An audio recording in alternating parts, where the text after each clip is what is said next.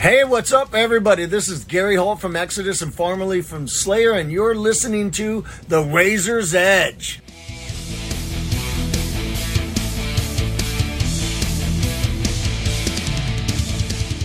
Hi, it's Kat from the Razor's Edge. I'm here on Bloodstock Sunday. I'm here with All Hail the Yeti. Hi, how are you doing?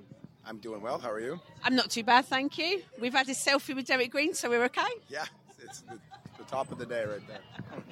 And for people who don't know about you, do you want to say who you are and what you do in the band? Um, I'm Connor, and I'm the singer for All Hail the Yeti. How was your set today? Uh, it was great. It was super good. A lot of fun. Great crowd. No rain, so it was perfect. Fantastic. How does it feel to be at Bloodstock? Because it's quite a, it's the biggest independent metal festival in the UK. So Yeah. a lot of people in the UK got a lot of love for it. Yeah, we've uh, this is our second time, so we get treated really well, and the crowd is amazing, and feels very like kind of tight knit family kind of vibe. So that's what we like. So it's great. We're super happy. And it's quite an eclectic festival. I think it's got a lot of different. I hate to use the term sub-genres Yeah, that all play. sorts, all sorts of different types of bands and music Yeah. and stuff going on in the tents after hours. And Oh, yeah. yeah, it's pretty cool. Yeah. Yeah, it's Pope Stars tonight over there. If you fancy a bit of sing along to some classic rock, that's quite fun. So you guys are from Hollywood. What is it? What is the metal scene like in Hollywood? Because historically, Hollywood's always been looked at as kind of the the kind of rock part of metal, isn't it? You know, we've had things like the Rainbow and you know Guns N' Roses. You know, all those types of bands that come out from there. So what's the scene like now?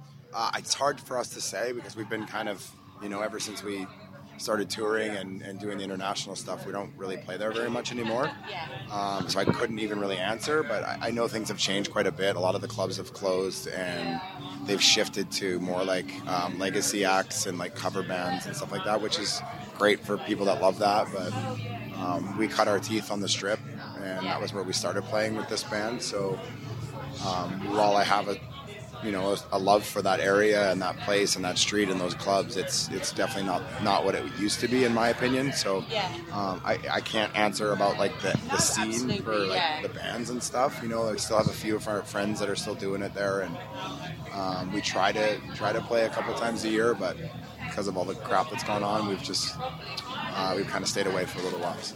Yeah. Yeah. And it's been difficult. I mean, I know, you know, we've had a difficult few years, everybody, and the music landscape changes, doesn't it, at quite an extraordinary rate nowadays, the way people access music, you know, streaming services and all of those things.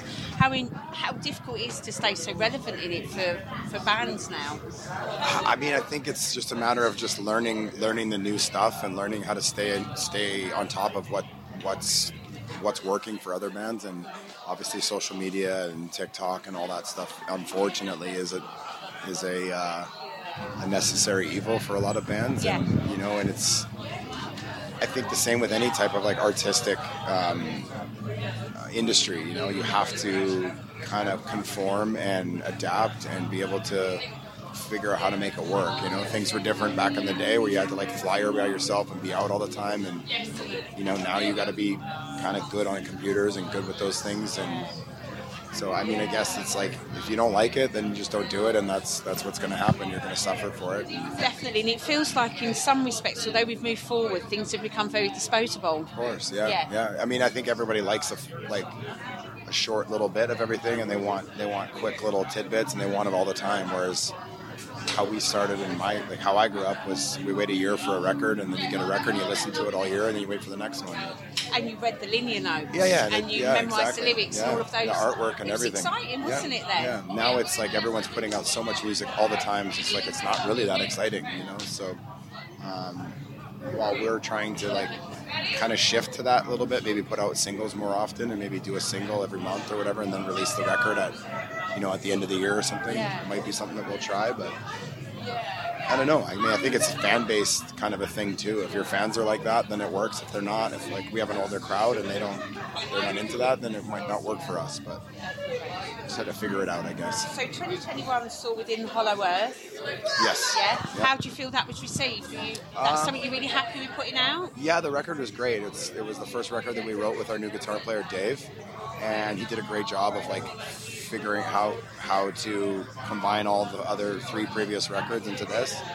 Um, unfortunately, it got postponed for two years or a year and a half because of all the bullshit, and uh, we weren't able to put it out when we were supposed to. And then when it came time to it, we put it out during a Ginger tour, and it was at the end of the fourth quarter, and it was just like again rushed. And, yeah, it's tough. It's tough, but it was like if, if we didn't put it out then, it was like we had a tour and we should put it out when we've got a tour and a big tour. So you know, it's a great record and we're super happy with it, but it just it just needed a bit more and I think maybe this the timing was wrong, so it was just it's just what happens, you know, especially when COVID and all so that. much. yeah, yeah, different time for everybody. for sure. Yeah, absolutely. So, what can we expect to see from you guys in the next 12 months? Uh, we're, we're finishing this. We're we head to Newcastle tomorrow for a little headline show.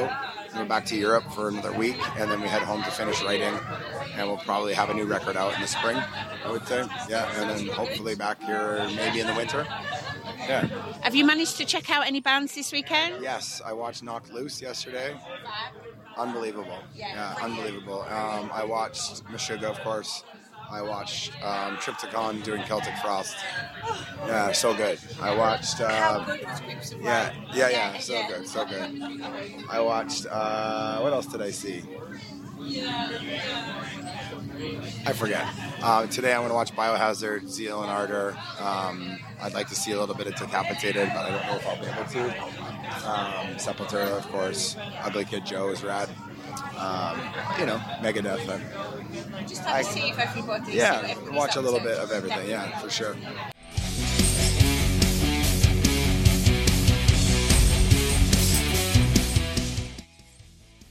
Thanks for listening.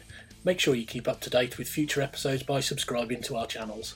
For more information on this podcast, or for all the latest music news, reviews, interviews, and more, head over to our website www.therazorsedge.rocks.